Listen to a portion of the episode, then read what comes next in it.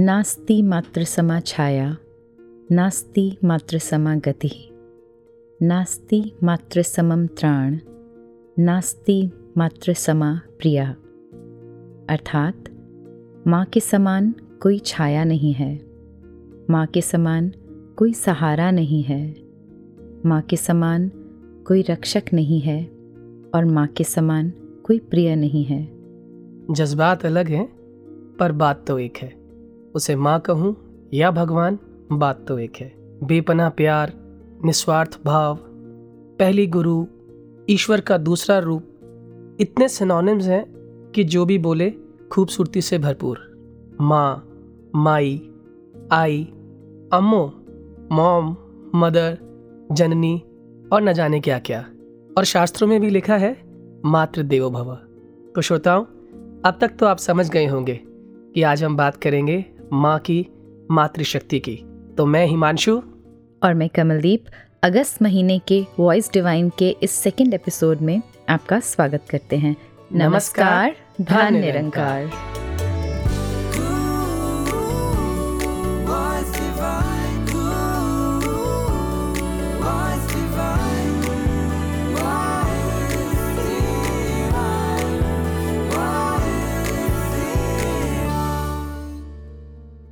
हिमांशु जी। जी। माँ के बारे में जितना भी कहें सुने वो कम ही है। माँ होना परमात्मा की एक बहुत बड़ी देन है जो एक नारी के दिल में ममता प्यार विशालता भरकर उसे माँ बनाता है।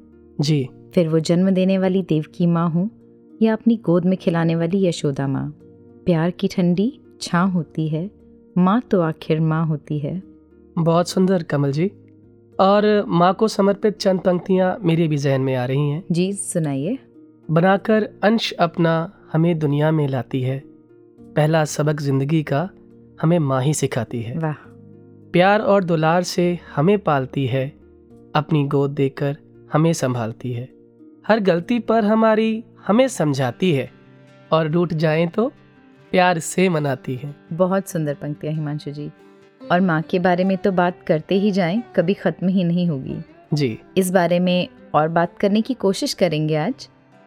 तो आइए पहले सुनते हैं संपूर्ण हरदेव बाणी का ये पावन शब्द। सतगुरु के विश्वास की ज्योति जगी हुई है जिस मन में कुछ संदेह नहीं की ज्ञान ठहरता उस मन में।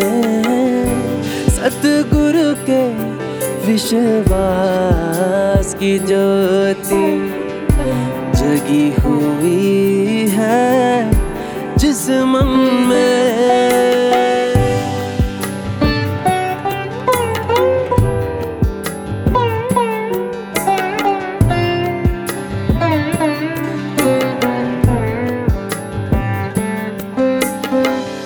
सतगुरु पर ईमान पूरा, जिसका भी टिक जाएगा। निरंकार के होने का एहसास वही कर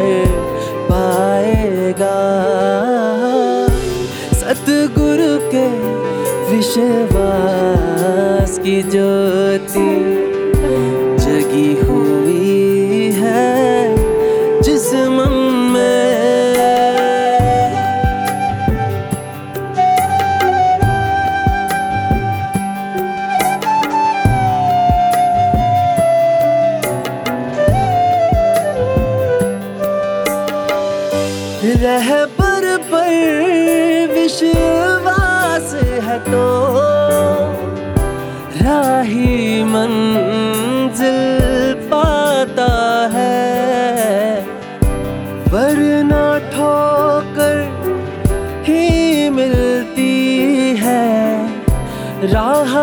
भटकता जाता है। सतगुरु के विश्वास की ज्योति जगी हुई है जिस मन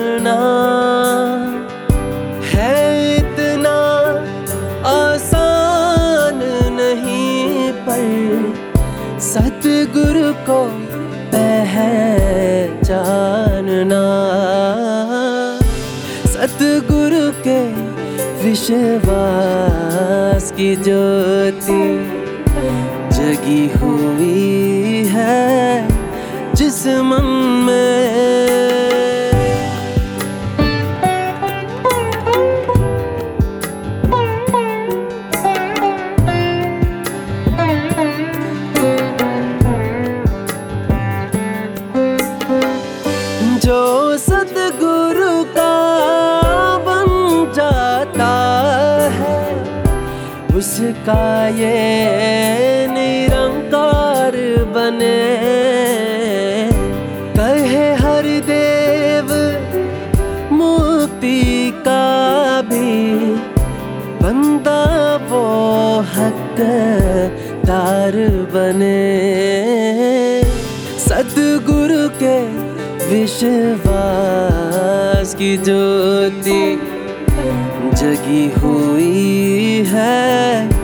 जिस मन में, इसमें कुछ संदेह नहीं कि ज्ञान ठहरता उस मन में।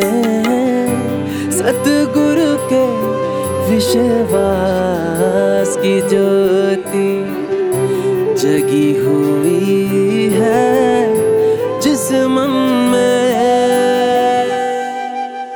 हालातों के आगे जब खामोश जुबा होती है पहचान लेती है जो हर दर्द वो सिर्फ़ माँ होती है। क्या बात है। पर हिमांशु जी कभी कभी ऐसा देखा है कि जन्म देने वाली माँ भी वात्सल्य और दुलार नहीं दे पाती। तो कभी कोई माँ बिना रिश्ते के भी अपनी ममता न्यौछावर कर देती है। ट्रू कमल जी। ऐसी ही दो मात्र शक्तियों के बारे में आज हम चर्चा कर रहे हैं जिन्होंने अपना प्यार सब पर बराबर लुटाया। हम सबका ध्यान रखा जिस पर भी निगाह डाली उसे अपनी ममता की ठंडक दी सुकून दिया वो हैं हमारी प्यारी निरंकारी राजमाता जी और सदगुरु माता सविंदर जी बिल्कुल कमल जी और राजमाता जी का पूरा जीवन ही एक मिसाल है उनका हर किरदार हमारे लिए आदर्श है ਸਤਕਾਰ ਗੁਰੂ ਦਾ ਕਰਨਾ ਏ ਤਾਂ ਹਰ ਇੱਕ ਦਾ ਸਤਕਾਰ ਕਰੋ ਅੱਖਾਂ ਨੂਟ ਕੇ ਕੀਤੀ ਏ ਬਹੁਤ ਭਗਤੀ ਅੱਖਾਂ ਨੂਟ ਕੇ ਕੀਤੀ ਏ ਬਹੁਤ ਭਗਤੀ ਅੱਖਾਂ ਖੋਲ ਕੇ ਹੁਣ ਦੀਦਾਰ ਕਰੋ ਜਿਸ ਗੁਰੂ ਨੇ ਰੱਬ ਨਾਲ ਜੋੜਿਆ ਏ ਜਿਸ ਗੁਰੂ ਨੇ ਰੱਬ ਨਾਲ ਜੋੜਿਆ ਏ ਲੱਖ ਲੱਖ ਸ਼ੁਕਰ ਇਹਦਾ ਵਾਰ-ਵਾਰ ਕਰੋ ਸਤਕਾਰ ਗੁਰੂ ਦਾ ਕਰਨਾ ਹੈ ਤਾਂ ਹਰ ਇੱਕ ਦਾ ਸਤਕਾਰ ਕਰੋ चाहे हम दुनियावी दृष्टि से देखें या फिर गुरमत के नज़रिए से, उन्होंने अपना हर रिश्ता पूरी शिद्दत से निभाया, अपने हर कर्तव्य को पूरा किया। हर रिश्ते, हर कार्य में गुरुमत को ही पहल दी। तो आइए श्रोताओं, जुड़ते हैं निरंकारी राजमाता जी के पावन वचनों के साथ।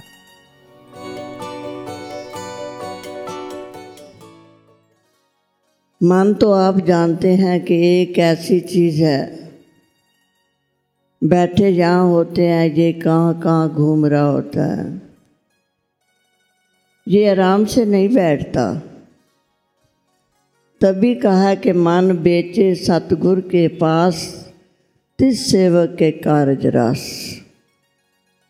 कहते हैं, जो इस मन को गुरु के हवाले कर देता है, उसके काम रास हो जाते हैं। क्योंकि मन जो है, ये कभी तो इतनी उडारी ऊँची ले जाएगा। कभी सात्संग इतना गिरावट की तरफ़ ले आएगा कि इंसान संभल भी नहीं पाता। इस मन को ही समझाया जाता है। क्योंकि जिस तरफ़ मन चलता है, शरीर भी उसी तरफ़ ही चलता है। ये नहीं कि मन एक तरफ़ जाए और जिसम हमारा दूसरी तरफ़ जाए। इसलिए बार बार ही इस मन को चेतावनी दी जाती है कि इंसान तेरे अंदर भी गर्मी है तो बाहर तो गर्मी आप जानते ही हैं। बाहर की गर्मी का इलाज पंखे चला लेते हैं, एसी चला लेते हैं। हम कहते हैं कि शरीर को ठंडक मिली, ये नहीं कभी कहा कि मन को ठंडक मिली। मन को ठंडक तो सतगुरु के प्रवचनों द्वारा ही मिलती है। पर उसको मिलती है जो एक एक वचन को हृदय में बसा लेता है।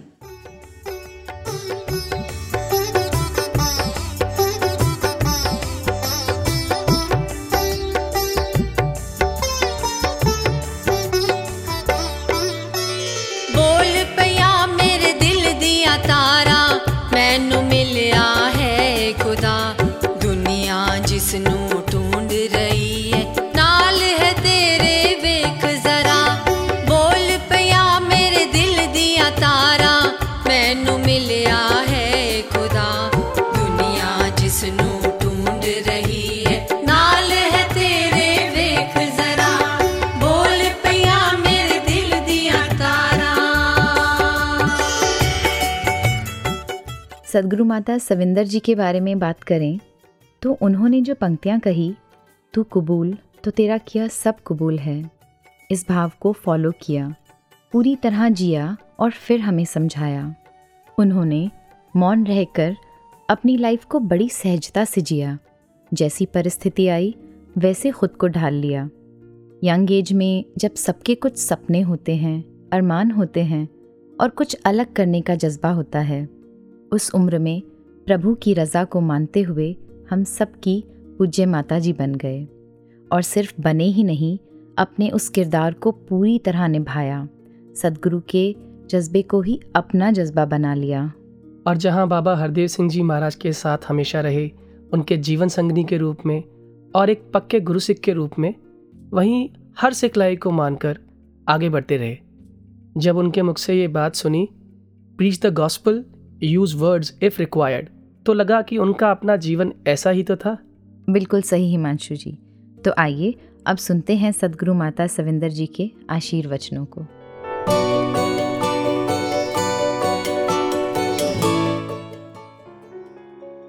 सात संगत जी ये शांति अमन प्रीत प्यार वाला संदेश हम दुनिया को तभी पहुँचा पाएँगे जब हम अपनी ईगोज़ को ह्यूमिडिटी में बदलेंगे। साथ संगत जी ऊँचा उड़ने के लिए तो पक्षियों को पंख चाहिए होते हैं, पर इंसान जितना विनम्र होता है, जितना ह्यूमिलिटी के साथ जीता है, उतना ही ऊंचाइयों की तरफ़ जाता है। May we be there for each other as fellow members of humanity because an eye for an eye makes the whole world blind साथ संगत जी स्वामी विवेकानंद जी कहते थे, अगर हम किसी को पसंद करते हैं तो वो हमारे दिल में रहता है। और अगर किसी को हम पसंद नहीं करते, तब वो हमारे दिमाग में रहता है। पर वो रहता हमेशा ही हमारे साथ है। साथ संगत जी बचपन में एक कहानी सुनी थी। एक इंसान को अपना पड़ोसी पसंद नहीं था। एक दिन वो सोचता है, जब मेरा पड़ोसी सुबह उठेगा तो मैं इसके ऊपर खूब कचरा फेंक दूँगा। वह व्यक्ति कचरा इकट्ठा करता है और पूरी रात बदबू में उस कचरे में बैठा रहता है कि कब पड़ोसी बाहर निकले और मैं उसके ऊपर ये कचरा फेंकूं।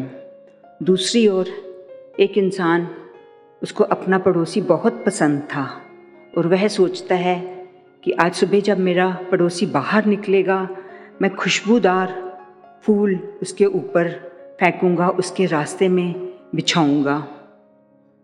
वो रात भर महकदार फूल इकट्ठे करके फूलों की महक में रहता है। साथ संगत जी, दूसरे को अगर हमने परेशान करना है तो खुद को पहले इतना परेशान करना पड़ता है। What you say about others says a lot about you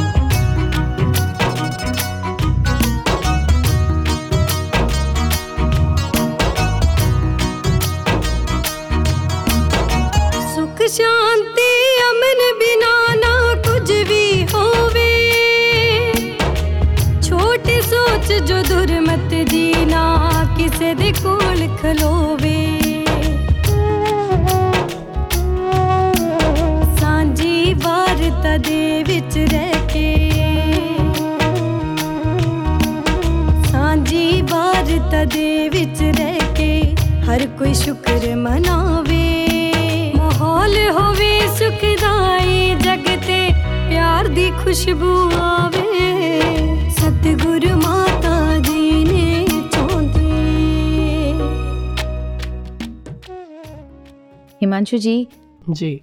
आज दुनिया भर में विमेन एम्पावरमेंट की चर्चा होती है। किसी भी फ़ील्ड में देख लें महिलाओं ने अपनी जगह बनाई है। और जिन मातृ शक्तियों की हम आज बात कर रहे हैं उन्होंने तो जी कर हमें बताया how empowered a women can be उन्होंने घर की भी अपनी हर ज़िम्मेदारी को बखूबी निभाया और सत्य के प्रचार में भी पूरा योगदान दिया। जी कमल जी और सिर्फ़ अपने देश में नहीं बल्कि विदेशों में भी सत्य का प्रचार किया। और यहाँ मैं अपने श्रोताओं के साथ वो राजमाता जी की सिखलाई भी शेयर करना चाहूँगा, जहाँ उन्होंने हमें याद दिलाया कि अगर घर में जो माँ है, वो गुरु सिख हो तो गुरुमत वाली सारी सिखलाई जैसे सहनशीलता, ममता, सदगुरु की कृपा से मौजूद होती हैं। और इन्हीं गुणों के सहारे वो घर की, बच्चों की नींव मज़बूत करती है। और ना केवल मेटेरियलिस्टिकली बल्कि उन्हें स्पिरिचुअली भी स्ट्रांग बनाती है। बिल्कुल सही। उनके जीवन में गुरमत से भरे ऐसे अनेक पहलू और भी हैं जिनके बारे में आज हम बात करेंगे अपने पैनलिस्ट से। तो हमारी पहली पैनलिस्ट के रूप में आज हमारे साथ हैं बहन प्रिमल सिंह जी जो कोऑर्डिनेटर प्रेस एंड पब्लिसिटी की सेवाएँ निभा रहे हैं। प्रिमल जी आपका स्टूडियो में बहुत बहुत स्वागत है। धन्यकार जी थैंक यू जी। धन्यवाद जी, जी।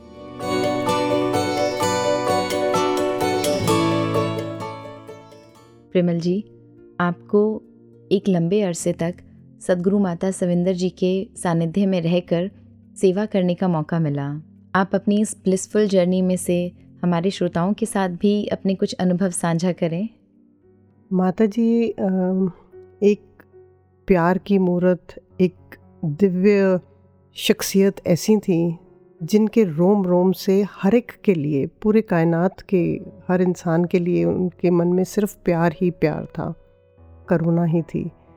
और हर एक को इतना उन्होंने प्यार दिया है, जिसे एक बार भी मिलते, उसे अपना बना लेते। वो ताउम्र उनका प्यार ना भूल पाता। और अनेकों बार ऐसे देखने को मिला कि कैसे वो जब भी किसी से बात करते थे, चाहे कोई बच्चा हो, कोई यंगस्टर हो, कोई बुज़ुर्ग हो, वो कैसे उनके लेवल पे आके बात करते थे? बच्चे की बात समझनी होती थी तो उस लेवल पे आकर उससे खेल के माध्यम से थोड़ा बात करके, उसकी रुचि उस प्रकार से बनाकर फिर बात करते थे। यंगस्टर से बात करते थे तो तब उसके लेवल के हिसाब से she would come down to that level and talk और जिसने भी उनसे एक बार बात करी है वो इतना उनसे इम्प्रेस हो जाता था इतना उनसे प्यार लेकर ता उम्र वो याद रखता था। बिल्कुल। और माता जी ने हमेशा सबके चेहरे पर खुशी ही देखनी चाहिए और सब में मुस्कान बांटी। आप हमें बताइए कि ऐसी कौन सी बात थी जिससे माता जी के चेहरे पर मुस्कान आ जाया करती थी? माता जी ने हमेशा सत्संग सेवा सिमरन को बहुत अहमियत दी है। और हर एक को वो इस बात के लिए हमेशा प्रेरित करते थे। और परिवार के सदस्य भी जहाँ थे, एक ऐसा इंसिडेंट सामने आँखों के आ रहा है कि समागम का समय था और गाड़ियाँ सब समागम की तरफ़ रुखसत हो रही थी। तो एकदम माता जी ने देखा कि रेणुका जी नहीं हैं तो जैसे ही माता जी ने पूछा कि वो कहाँ हैं तो सेवा दल के मेंबर बुलाने गए और आगे से जब देखा रेणुका जी को आते हुए तो कपड़े उनके भीगे हुए थे। अच्छा। और माता जी ने एकदम पूछा बेटा सेवा कर रहे हो? तो आगे से उन्होंने कहा हाँ जी मामा लंगर में थालियाँ धो रही थी। तो जैसे ही माता जी ने ये सुना तो माता जी के चेहरे पे जो मुस्कान जो खुशी बच्चे को सेवा करते देखकर और फिर माता जी ने यही कहा आप बाद में आ जाना। सेवा कर लो। तो ऐसे ही उनके मन में हमेशा ये रहता था कि हर एक जन सेवा जितनी हो सके करें। तो समागम का एक और वाक्य याद आ रहा है। हार्दिक जी कोई डेढ़ दो बरस की उम्र के थे तो समागम की सेवा चल रही थी। मौसम सुबह सुबह थोड़ा ठंडा होता था तो माता जी ने कहा समता जी को कि सुबह थोड़ा गर्म कपड़ा कोई रख लेना हार्दिक जी के लिए। तो दासी ने पूछा माता जी सुबह सुबह कहाँ जाना है? हार्दिक जी ने तो कहने लगे, समागम सेवा हो रही है। तो मन में आया कि इतना नन्ना सा बच्चा क्या सेवा करेगा? तो रहा नहीं गया, कह ही दिया कि माता जी ये नन्ना सा बच्चा क्या सेवा करेगा वहाँ जाके? कहते हैं, आदत पढ़ते पढ़ते पड़ेगी, अभी से ही सेवा में शामिल होंगे तो ये आदत आगे भी पड़ेगी। बहुत सुंदर। और यहाँ कहीं ना कहीं उस भाव को भी जीवन में पक्का किया जा रहा है कि गुरुमत बचपन से ही जब जीवन का अंग बन जाती है तो फिर जीवन और सुगम और सुंदर हो जाता है। बिल्कुल माता जी हमेशा बाल संगत में जाने के लिए बच्चों को प्रेरित करते रहते और जब बच्चों को सत्संग में बैठे देखते बाल संगतों को तो उन्हें बहुत ही खुशी मिलती, ये देखकर कि बच्चे सत्संग के साथ जुड़े हैं। और कई बार देखने को मिला, एक छोटे से नन्हे से बच्चे ने अगर कोई स्केच भी बनाया है और वो स्केच माता जी को दिखा रहा है कि माता जी ये मैंने स्केच बनाया है तो उसको भी मोटिवेट करते इतने प्यार से और सबको कहते देखो कितना अच्छा बनाया है, अगर किसी ने स्केच बनवाना है तो बच्चे से बनवाओ। वो बच्चा इतना मोटिवेट हो जाता था और हर एक की, टैलेंट की जो उन्होंने प्रशंसा करनी, जो बहुत ही प्यार से उन्होंने सराहना करनी कि मल्टीट्यूड एक एनर्जी मिल जाती थी उस बात से। आपके पास तो उनकी रहमतों के और भी बहुत किस्से होंगे। तो और भी कुछ बताइए हमें उनके बारे में। मुझे याद आ रहा है कि एक बार ऐसे ही समागम पे जो सेवा होती थी तसलों की सेवा तो एक महात्मा के ऊपर तसला गिरा पाँव पे और पाँव पे चोट आ गई। माता जी ने एक पल भी नहीं लगाया और अपने हाथ से वो जो लहू बह रहा था उसको दबा दिया और वहाँ पास खड़ी मेरे मन में आ रहा था कि कैसा हृदय इनका ममता से भरा है कि बच्चे को किसी को खरोंच भी आती है तो ये माँ का दिल पसीज जाता है। और हर बार मुझे ये लगता था कि जो भी मैं इंसिडेंट देखती तो मुझे लगता माँ, कितना बड़ा दिल है आपका, कितना प्यार भरा है। और अनेकों बार मैंने ऐसे देखा कि किसी की आँख में आँसू होता था तो शी वुड वेल अप उनका हृदय पसीजता था उनके दिल में ऐसे जैसे एक माँ को अपने बच्चे के लिए होता है किसी ने भी कोई ऐसा इंसिडेंट सुनाना या बताना तो उनके हृदय में ऐसे जैसे माँ के हृदय में वलवले उठते हैं ऐसे प्यार के वलवले उठते कि जितना भी हो सके मैं उसको प्यार दूँ। और हर पल उन्होंने प्यार ही प्यार दिया है सबको और it was a divine experience to see her interact with people to see her interact with children and सेवादारों के साथ भी कितना प्यार एक एक सेवादार को। कैसे माता जी ने एक और इंसिडेंट मेरे ध्यान में आ रहा है जी, जी। कि एक महात्मा कहीं पोस्ट पे खड़े थे सेवा दल की ड्यूटी दे रहे थे। तो माता जी ने गाड़ी वहाँ रोकी और पूछा भाई साहब कितने देर से यहाँ पर ड्यूटी दे रहे हो? तो महात्माओं ने बताया कि मुझे पाँच छः घंटे हो गए हैं। भाई साहब आपने कहीं जाना है तो हम यहाँ पर खड़े हैं आप हो आओ। कैसे माँ का दिल एक एक बच्चे के लिए उनके दिल में प्यार था करुणा थी। क्या बात है। गुरमत की तो हर बात उन्होंने इतने प्यार से अपने एक्शंस में हमें समझाई है। जो हमें हर बार ये लगता था कि माता जी जो सिखा रहे हैं, हम सीख पाएँ। तो ऐसे ही एक बार it's a confession on my behalf कि माता जी को कोई बहन कुछ अपना वाक्य शेयर कर रही थी, कोई हाल दिल बता रही थी। तो अचानक ऊपर से मैं पहुँची तो ने कहा माता जी वो बहन क्या कह रही थी? तो कहने लगे कि क्या किसके बारे में कह रहे हो? मैंने कहा आपके साथ अभी भी एक बहन बैठी थी वो बात कर रही थी आपसे। तो माता जी ने कहा नहीं मैंने तो नहीं कुछ सुना। तूने कुछ सुना? तो मैंने कहा नहीं माता जी अभी जो बहन थी वो कुछ बात आपसे शेयर कर रही थी। तो एकदम कहने लगे नहीं मेरे साथ तो कोई बात ही नहीं हुई उनकी। तो एकदम मन में ध्यान आया ये सच्चे पातशाह आप हमें सिखाते हो कि पर्दे कैसे किसी पे डालने हैं। हम हर एक की बात पर पर्दा डालना सीखें। कभी भी कोई ऐसा मन में ध्यान ना हो कि कभी किसी की बात को आगे बढ़ा सुनाने की इच्छा हो। वाकई, ये तो आपने बहुत ही गहरी बात बताई। तो ये अरदास है कि हम सबको ये याद रहे कि पर्दे डालना आए हमें भी। वरना जैसे आपने कन्फेशन किया तो मन ऐसा ही हो रहा है कि कई बार हो जाता है कि ना चाहते हुए भी या सिर्फ़ आगे बात करने की खातिर हम बात इधर से उधर करते हैं तो काश हम भी गुरमत का ये नुस्खा सीखें और पर्दे डालना सीख जाएँ। थैंक यू आप जी का पिनो जी आप जी ने अपना कीमती समय निकाला। Thank you for coming to the studio धन्यकार जी। जी। मालिक सुआसा दे सबे अरदासा दे।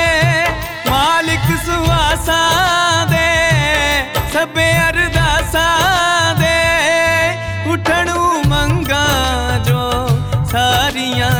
ही आसा दे उठणू मंगा जो सारियाँ ही आसा दे बस इको कर दियो उसूल ज़िंदगी दा बन जाए उसूल जो तू सानू कबूल ओ सानू भी कबूल जो तू सानू कबूल सानू भी कबूल सानू भी कबूल सानू भी कबूल। तो श्रोताओं, चर्चा को आगे बढ़ाते हुए, आज हमारे साथ स्टूडियो में हमारी सेकंड पैनलिस्ट हैं डॉक्टर शरण खन्ना जी, जो पिछले कई वर्षों से मिशन के मेडिकल डिपार्टमेंट में अपनी सेवाएँ समर्पित कर रहे हैं। इन्हें भी कई वर्षों तक निरंकारी राजमाता जी के चरणों में रहकर सेवा करने का अवसर प्राप्त हुआ।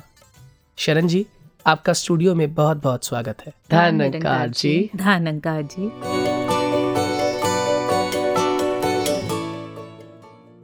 शरण जी जहाँ निरंकारी राजमाता जी का नाम आता है अपने आप में जिन्हें भक्ति का सागर कहें जिनकी हर एक शिक्षा एक भगत के जीवन को इस नंकार के साथ जोड़ने में जहाँ मुकम्मल रही वहीं उनकी सिखाई हुई हर एक बात भक्त के लिए जैसे पर्ल्स ऑफ़ विजडम है। तो आज आपसे यही बेनती रहेगी कि उन्हीं पर्ल्स ऑफ़ विजडम में से आप हमारे श्रोताओं के साथ कुछ साझा करें। जी मैं अंशु जी निरंकारी राजमाता जी के बारे में कुछ भी कहें, या इतनी उनकी वास्ट हमारे पास शिक्षाएँ हैं कि लगता है कि किस पहलू को छुएँ और किस पहलू को छोड़ दें।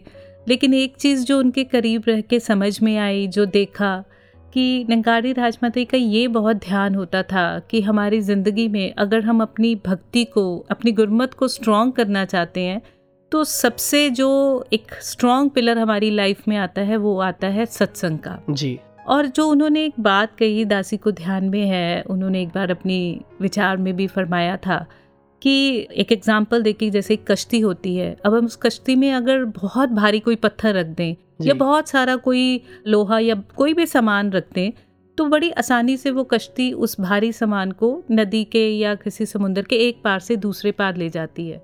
लेकिन अगर कश्ती ना हो तो एक छोटा सा भी पत्थर का टुकड़ा होगा वो भी नहीं पार हो सकता वो भी डूब जाता है। इसी तरह से अगर हम चाहते हैं कि हमारी भक्ति हमारी गुरमत ये जो रास्ता हम जी रहे हैं ये स्ट्रॉन्ग हो तो उसके लिए सत्संग का जो हमें एक इतना स्ट्रॉन्ग पिलर दिया गया है इसको अपने जीवन में मजबूती से पकड़े रखना है। क्योंकि उन्होंने समझाया कि ये सात संगत जो होती है ये हमारी कश्ती है और सतगुरु हमारा मलाह है। और अगर हम ये कहें कि हम अपने जीवन में अपनी किसी समझ से अपनी किसी लियाकत से अपने कर्म से अपनी चतुराई से कुछ हासिल कर लेंगे तो ये हमारी सबसे बड़ी भूल है। क्योंकि हम भक्ति को समझ ही नहीं पाएँगे। और जब सतगुरु की शरण में आ जाते हैं तो मलाह भी है और कश्ती भी है तो जीवन रूपी भवसागर पार करना कितना सरल हो जाता है। बिल्कुल शरण जी। और महात्माओं ने कहा भी है कि बिन गुरु भव निधि तरह न कोए जो विरंच शंकर सम होए। लेकिन अगर गुरु का सानिध्य प्राप्त नहीं हुआ तो इस माया रूपी भवसागर को हम पार कर ही नहीं पाएँगे। एक बात जो मन में आती है अक्सर कि सत्संग का एक प्रैक्टिकल इम्प्लीमेंटेशन हमारी डेली लाइफ में किस तरीके से स्पिरिचुअलिटी हमारी लाइफ को इम्प्रोवाइज करती है हेल्प करती है ये हम जानना चाहेंगे। हिमांशु जी आई थिंक कि सत्संग तो है ही एक प्रैक्टिकल बात कि जब वो किसी महात्मा ने कहा कि मैं सत्संग रोज नहीं जा सकता तो मेरे लिए जाना मुश्किल है तो सामने वाले महात्मा ने जवाब दिया कोई बात नहीं आप सत्संग को अपने घर में ले आओ। और यही बात अलंकारी राजमाता जी ने समझाई। एक एग्ज़ाम्पल देके उन्होंने समझाया कि जिस प्रकार हम दो चार दिन घर की सफ़ाई ना करें या सपोज़ हम कहीं बाहर गए हैं और हमारा घर बंद है जी। हमने घर को तो लॉक कर दिया है लेकिन जब हम वापस आते हैं तो हम देखते हैं उस बंद घर में भी जो बेडशीट्स हैं फर्नीचर है या जो भी सामान पड़ा है उसके ऊपर मिट्टी आ ही जाती, आ जाती है। और हमारा खुद का दिल होता है कि बैठने से पहले हम सफ़ाई कर ले इन सब चीज़ों को क्लीन करें क्योंकि गंदगी के पास जाने से गंदगी ही प्राप्त होती है। इसी तरह से हम अपने आप को कितना भी स्वच्छ रखने की कोशिश करें मन से कि नहीं ठीक है हम अपने दिल से बहुत अच्छे हैं हम अच्छा कर्म करते हैं या हम किसी का बुरा नहीं चाहते या हम अपने आप को पॉजिटिव रखने की कोशिश करते हैं फिर भी बाहर के एनवायरनमेंट में बाहर के एटमोसफियर में नेगेटिविटी तो है ही बिल्कुल। गंदगी तो है ही मैल तो है ही और अगर हम वहाँ जाएँगे बाहर हैं because we are social person और सोसाइटी में रहते हुए कहीं ना कहीं उस गंदगी का प्रभाव हमारे ऊपर भी पड़ जाता है। तो उससे बचने के लिए इस मन की क्लिनलीनेस बहुत ज़रूरी है। अब पहचान कैसे होगी कि हमारा मन मैला है? वहाँ फर्नीचर के ऊपर तो मिट्टी दिखाई देती correct, है। Correct. लेकिन अपने अंदर की मिट्टी कैसे दिखाई देगी? जब हमारे ना चाहते हुए भी स्वभाव में फ़र्क आ जाता है कहीं हम असहनशील हो जाते हैं कहीं हमें क्रोध आना शुरू हो जाता है। और सबसे बड़ी बात यह है कि हमें दूसरों में से गुण ही नहीं नज़र आते। और राजमाता जी समझाया करते थे कि सामने खड़ा इंसान में कितने भी ज़्यादा गुण क्यों ना हो। हम क्योंकि मैले हो चुके हैं तो हमें उसमें अवगुण ही नज़र आते हैं। उसका कोई गुण दिखाई नहीं देता। तो ये सबसे बड़ी मैल होती है। और ये धुलेगी कैसे? जब हम सात संगत में जाते हैं वहाँ बैठते हैं वहाँ की स्वच्छता लेते हैं तो अपने आप हमारा मन साफ़ होता है। और वही चीज़ें जो अब नेगेटिव रूप में जा रही थी हमारे मन को स्ट्रॉन्ग कर रही हैं पॉजिटिव कर रही हैं हमारा विश्वास जोड़ रही हैं निरंकार की तरफ़ हमें जोड़ रही हैं तो हमें लगता है कि नहीं हमने तो भगत बनाया गया था हमें तो एक अच्छा इंसान बनने की प्रेरणा मिली थी तो मुझे तो अच्छा इंसान बनना है। तो मैं अपने उस सारी कमियों को उस सारी मैल को दूर करने की कोशिश करता हूँ। शरण जी आप समय निकाल कर स्टूडियो आए और आपने राजमाता जी के जीवन से जुड़ी इतनी सारी बातें हमारे साथ शेयर की। आपका बहुत बहुत धन्यवाद। थैंक यू जी। धन्यवाद जी। मेरे बोला तू बोले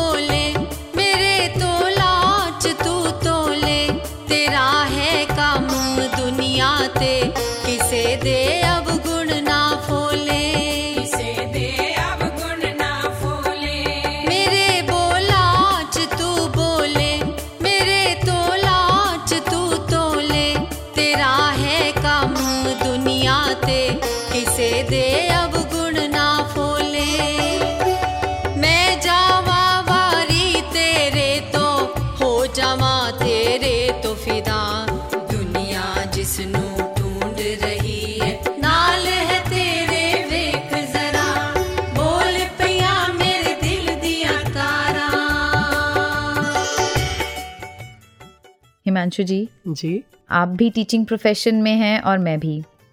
आई एम श्योर आपने भी ज़रूर देखा होगा कि पेरेंट्स कितना कंसर्न रहते हैं इस बात को लेकर कि उनके बच्चों में कॉन्फिडेंस नहीं है। बहुत ज़्यादा। उनका कॉन्फिडेंस बढ़ाने के लिए कई बार कुछ क्लासेस अटेंड करवाते हैं या फिर कोई स्पेशल कोर्सेज भी है ना? करेक्ट कमल जी और इस कॉन्फिडेंस को लेकर कि हमारा बच्चा कॉन्फिडेंट नहीं है because this is the need of time अगर आज कॉन्फिडेंस नहीं है तो उनको ये लगता है कि वो सोसाइटी में उस एक प्रेशर को कैसे कवर अप कर पाएगा, जो कहीं ना कहीं एक कॉम्पिटिटिव रेस में पार्टिसिपेट करने के लिए सक्सीड करने के लिए चाहिए। बिल्कुल। हिमांशु जी, जैसे पेरेंट्स अपने बच्चों का कॉन्फिडेंस बढ़ाना चाहते हैं, ताकि वो इस लाइफ में आने वाले स्ट्रगल्स को आराम से फेस कर सकें, बिना घबराए हुए या बिना हार माने हुए, वैसे ही मुझे याद आता है सदगुरु माता सविंदर जी महाराज ने भी तो हमारा कॉन्फिडेंस बढ़ाया। बिल्कुल और कॉन्फिडेंस किसी और पर या खुद पर नहीं बल्कि इस गॉड पर। कॉन्फिडेंस जब इस गॉड पर हो जाता है तो उसी को हम कहते हैं गॉडफिडेंस और ये समझाया कि गुरु सिख का विश्वास केवल और केवल निराकार परमात्मा पर ही होता है। हमें अपना कर्म करते जाना है इस विश्वास के साथ कि जो ये करेंगे वही हमारे लिए सही होगा। बिल्कुल सही। कहीं पढ़ा भी था will of God will never take you where the grace of God will not protect you and when we surrender to God's will then only our life becomes meaningful बहुत सुंदर कमल जी। तो चलिए ऐसे ही कुछ भाव सुनते हैं अपने अगले सेगमेंट में जिसका नाम है जब माना तब जाना।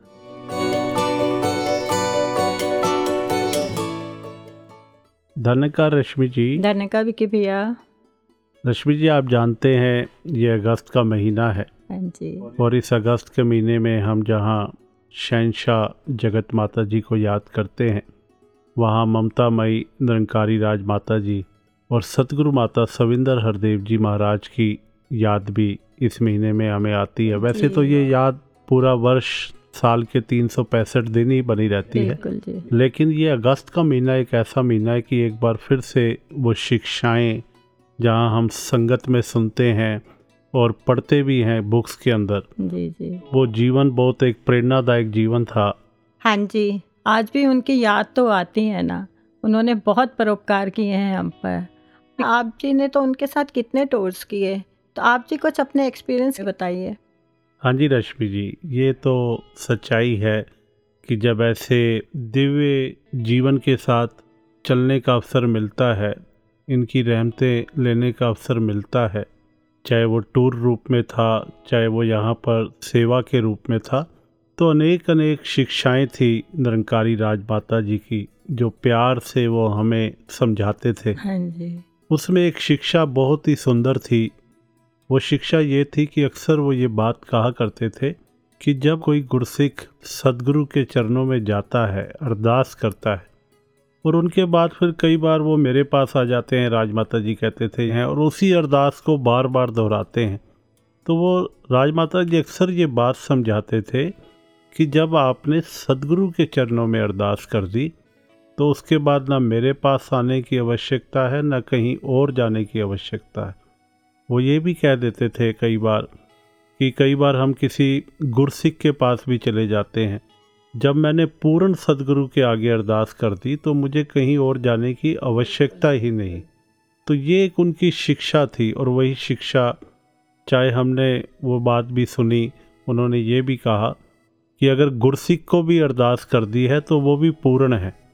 हाँ तो रश्मि जी, फिर बात ये भी ध्यान में आती है कि बार बार अरदास करना भी कई बार ऐसा लगता है कि मेरे विश्वास में कहीं ना कहीं कमी है, कि मैं बार बार अरदास कर रहा तो ये मेरा मन कहीं ना कहीं डुलायमान होता है।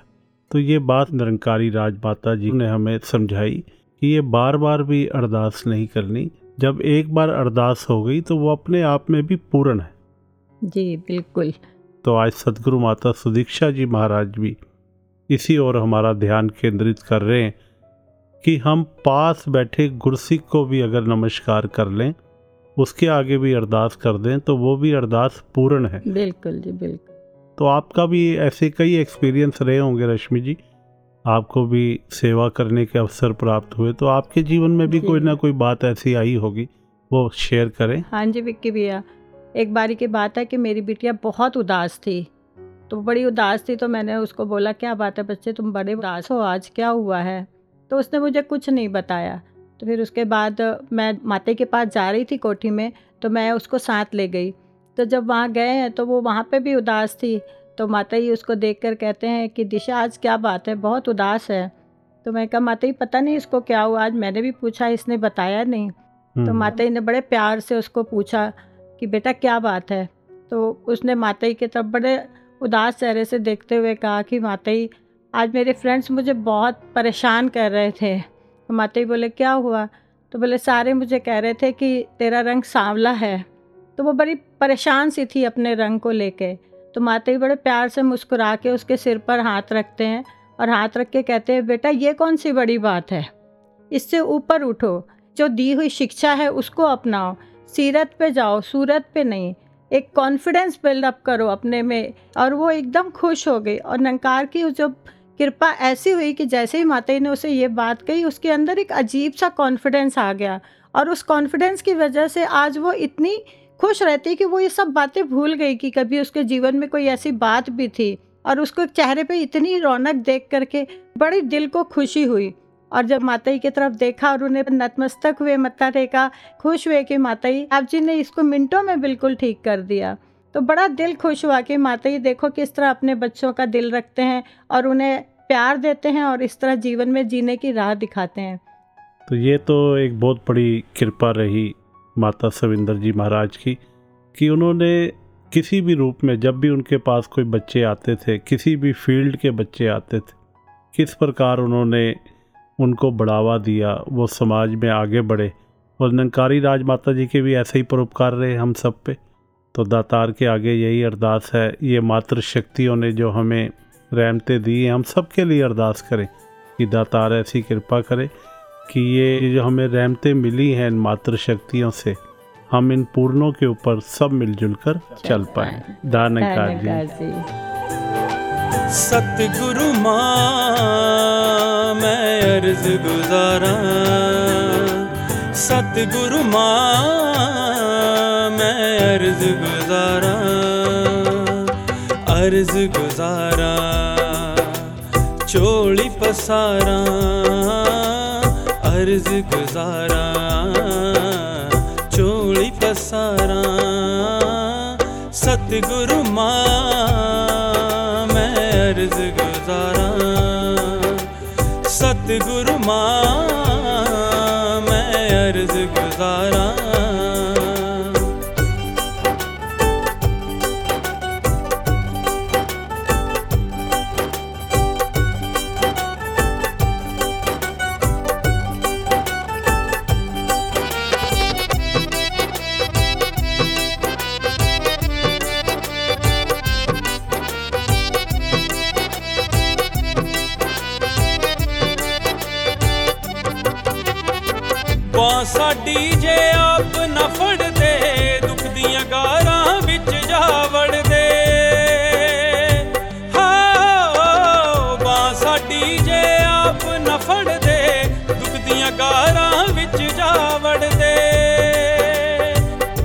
ਦੀਆਂ ਗਾਰਾਂ ਵਿੱਚ ਜਾ ਵੜਦੇ। ਹੋਰ ਕਿਸੇ ਨੇ ਨਾ ਲਈਆਂ ਸਾਰਾਂ। ਹੋਰ ਕਿਸੇ ਨੇ ਨਾ ਲਈਆਂ ਸਾਰਾ। ਅਰਜ਼ ਗੁਜ਼ਾਰਾ, ਚੋਲੀ ਪਸਾਰਾ। ਅਰਜ਼ ਗੁਜ਼ਾਰਾ, ਚੋਲੀ ਪਸਾਰਾ। सतगुरु माँ मैं अर्ज़ गुजारा। सतगुरु माँ मैं अर्ज़ गुजारा। कमल जी जी। माँ अपने सब बच्चों से एक सा प्यार करती हैं। उन्हें संभालती हैं। ट्रू उनकी हर ज़रूरत को पूरा करती हैं। बढ़ती उम्र के साथ जब माँ को ज़रूरत होती है तो बच्चों का भी तो ये फ़र्ज़ है ना कि वे भी अपनी माँ को बेहद प्यार से संभाले।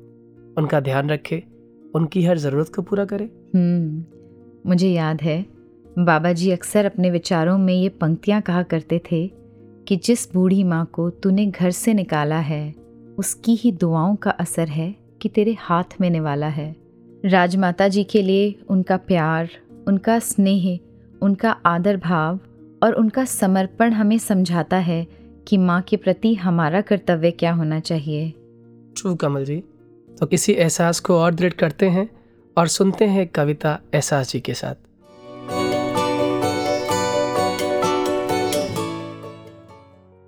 गज़ल का मतला राजमाता जी को समर्पित है। अर्ज़ कर रहा हूँ कि अदब ईमान उल्फत से भरी दुनिया नहीं होती। अदब ईमान उल्फत से भरी दुनिया नहीं होती। जो हासिल इस जहाँ को आपकी ममता नहीं होती।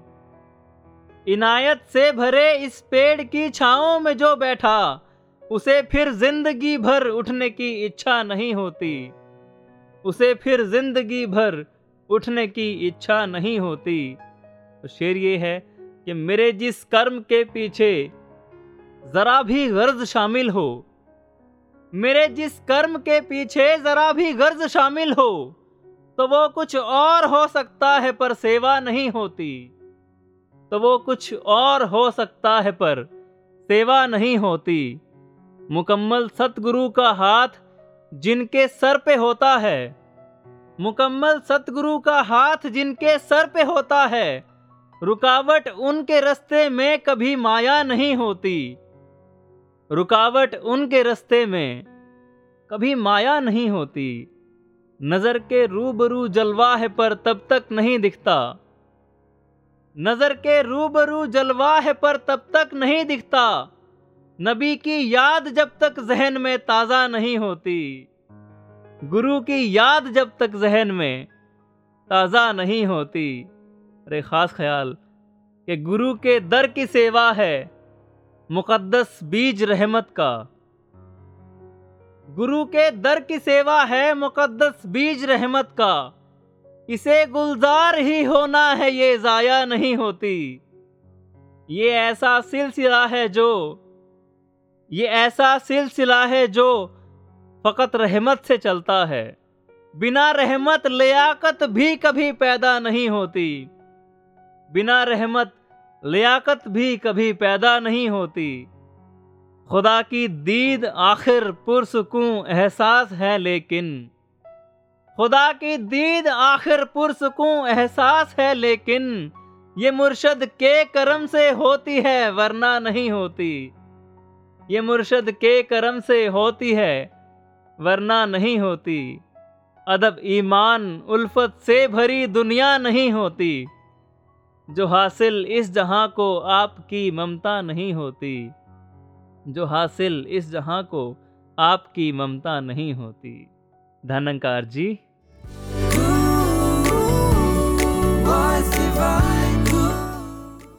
कमल जी हमने बात शुरू की थी माँ के प्यार से। इसमें तो कोई शक नहीं कि माँ के प्यार जैसा दुनिया में कोई प्यार है ही नहीं। बिल्कुल सही हिमांशु जी। आपने देखा होगा कि पशु पक्षियों में भी मातृत्व का भाव ऐसे ही होता है। जी। अभी कुछ दिन पहले ही मेरे घर के बैकयार्ड में तीन किटन्स हुए। अरे वाह। बहुत हैरानी होती है ये देखकर कि उनकी माँ उनका कितना ध्यान रख रही है। कितने प्यार से उनको संभालती है उनके खाने पीने का ध्यान रखती है और उनको एक जगह से दूसरी जगह पहुंचाना जो उनके लिए सेफ़ हो। और ये बात देखकर तो मुझे बहुत अचंभा हुआ कि जब बिल्ली किसी चूहे को पकड़ती है जी। उसकी ग्रिप कितनी शार्प होती है ना? जी। लेकिन उन्हीं शार्प दांतों से जब वो अपने बच्चों को उठाती है तो उन्हें एक खरोंच तक नहीं आने देती। करेक्ट उसे कौन सिखाता है कि अपने बच्चों का ध्यान कैसे रखना है? हम्म निराकार परमात्मा। यही तो है जो हर जीव का पालन पोषण करता है। हम्म पर यह भी तो सच है कि हर शरीर की अपनी एक सीमा होती है। और जब माँ साकार रूप में साथ नहीं होती तब भी ये परमात्मा हमारा ध्यान रखता है। हमें वैसा ही प्यार देता है और हमारी संभाल भी करता है। बात तो एहसास की है। ट्रू बचपन से ही पावन गुरबानी का वो शब्द सुना। और जब भी उसको सुनती हूँ तो ये ख्याल और दृढ़ हो जाता है। वो इस तरह से है हर जी माता हर जी पिता हर जियो प्रतिपालक हर जी मेरी सार करे हम हर के बालक। वाह कमल जी। और इसको ऐसे भी कहा गया कि मात पिता तुम बंधु मेरे तुम ही सका तुम मीत प्रभु।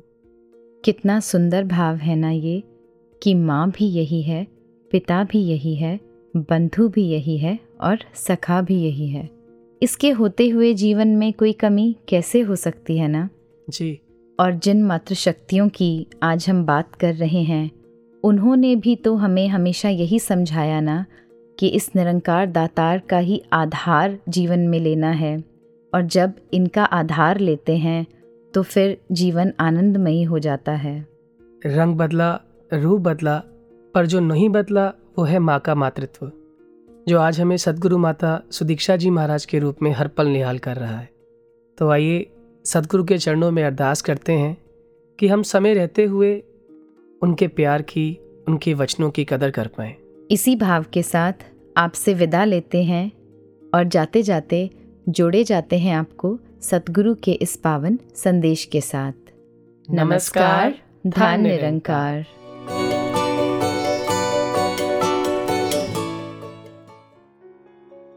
आज हम सब इधर एक ऐसे दिव्य सदगुरु का ज़िक्र कर रहे हैं, क्योंकि ये जो उनकी लाइफ थी, वो अपने आप में ही एक सेलिब्रेशन थी।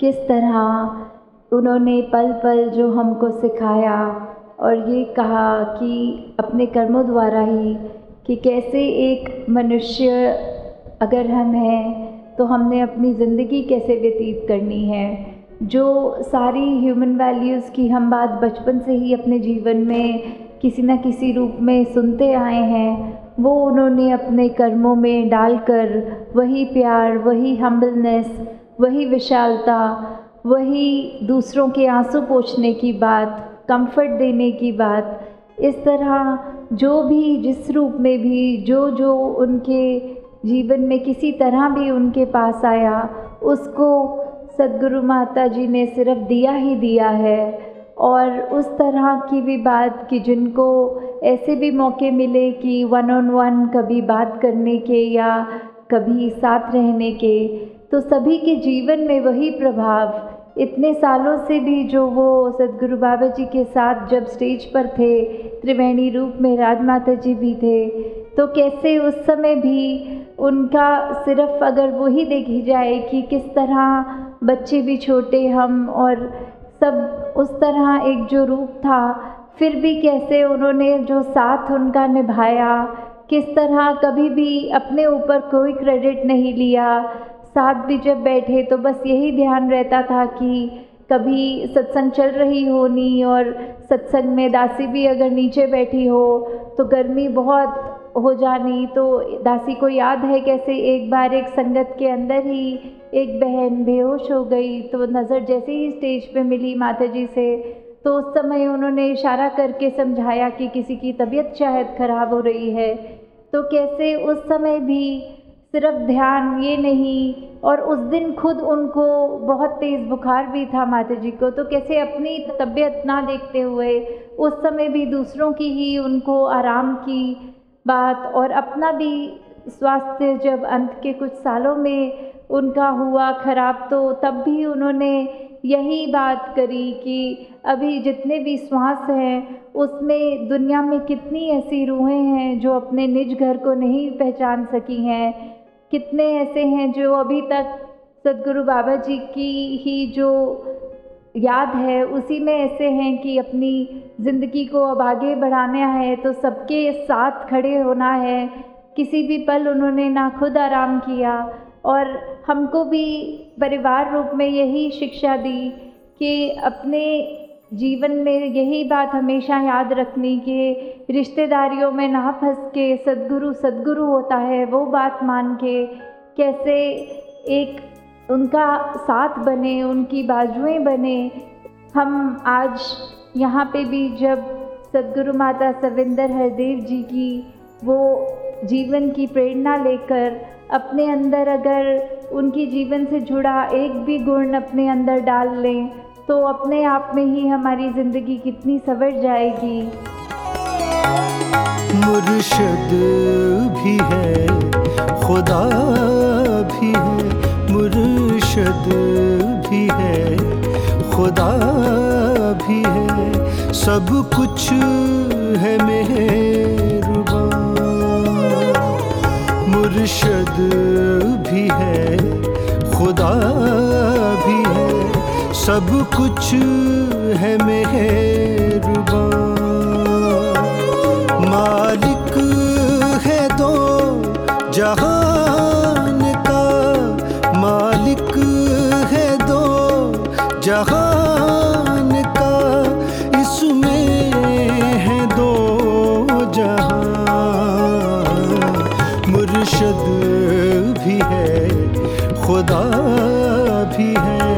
सब कुछ।